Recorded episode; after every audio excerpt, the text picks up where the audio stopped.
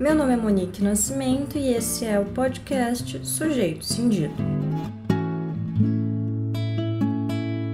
O episódio de hoje é: Você se sente reconhecido em seu trabalho?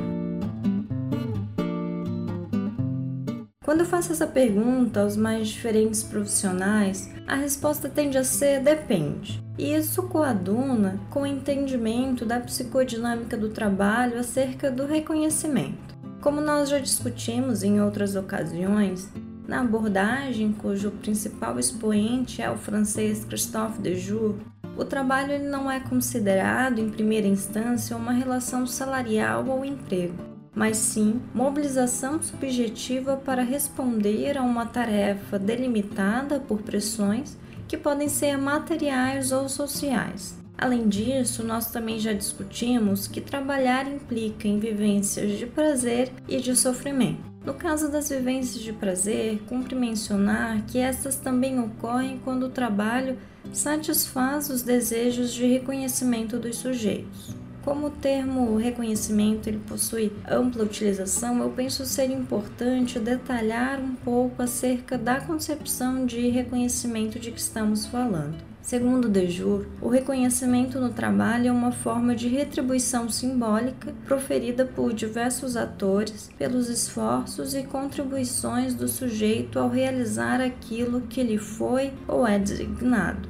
Tal retribuição é capaz de oferecer uma gratificação ao sujeito em relação às suas expectativas. Nessa acepção, conforme o autor, o reconhecimento é caracterizado por um processo dinâmico e intersubjetivo. Cabe destacar ainda que, na perspectiva da Juriana, o reconhecimento não é uma simples gratificação e, para ter eficiência simbólica, ele passa por julgamentos. O julgamento, por sua vez, assume duas formas: o julgamento da beleza e o julgamento da utilidade. O julgamento da utilidade diz respeito à utilidade econômica, técnica e ou social do trabalho realizado, de maneira singular e coletiva, conferindo ao trabalhador a sua afirmação na esfera do trabalho. Nesse julgamento é proferida uma avaliação sobre o trabalho efetuado, sobretudo verticalmente, por superiores hierárquicos e eventualmente por clientes.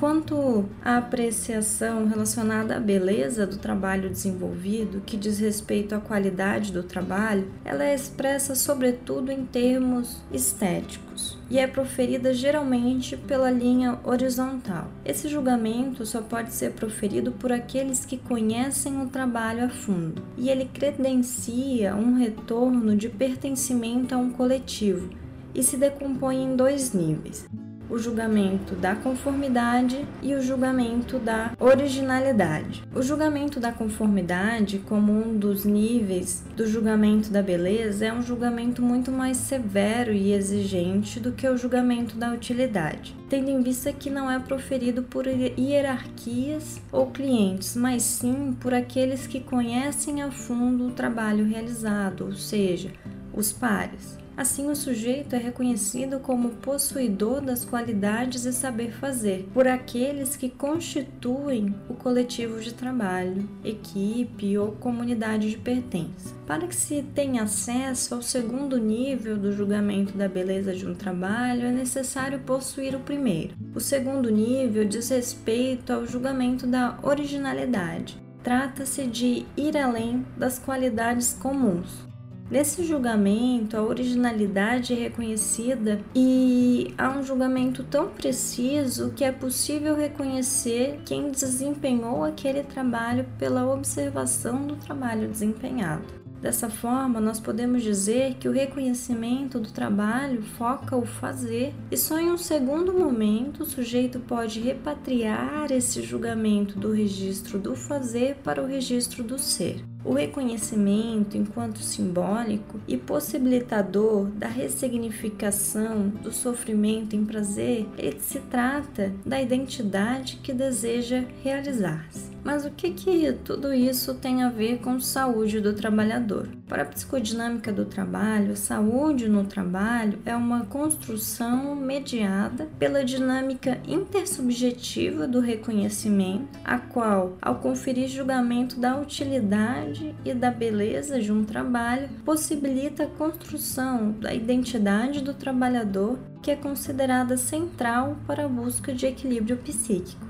Quando ocorre o funcionamento da dinâmica do reconhecimento, o resultado do trabalho repercute a favor da autorrealização e da construção identitária do sujeito. Caso contrário, se não há reconhecimento, o sofrimento acaba não sendo ressignificado em prazer e o trabalho perde então seu sentido subjetivo, possibilitando o aparecimento de crises identitárias e de outras patologias. Gernot de Jur corroboram esse entendimento e apontam que o reconhecimento permite a ressignificação do sofrimento em prazer. Na ausência de reconhecimento para esses autores, o sofrimento gerado pelo encontro com o trabalho permanece desprovido de significação e a identidade do sujeito pode ser desestabilizada. Ou seja, reconhecimento no trabalho e saúde do trabalhador são intimamente relacionados.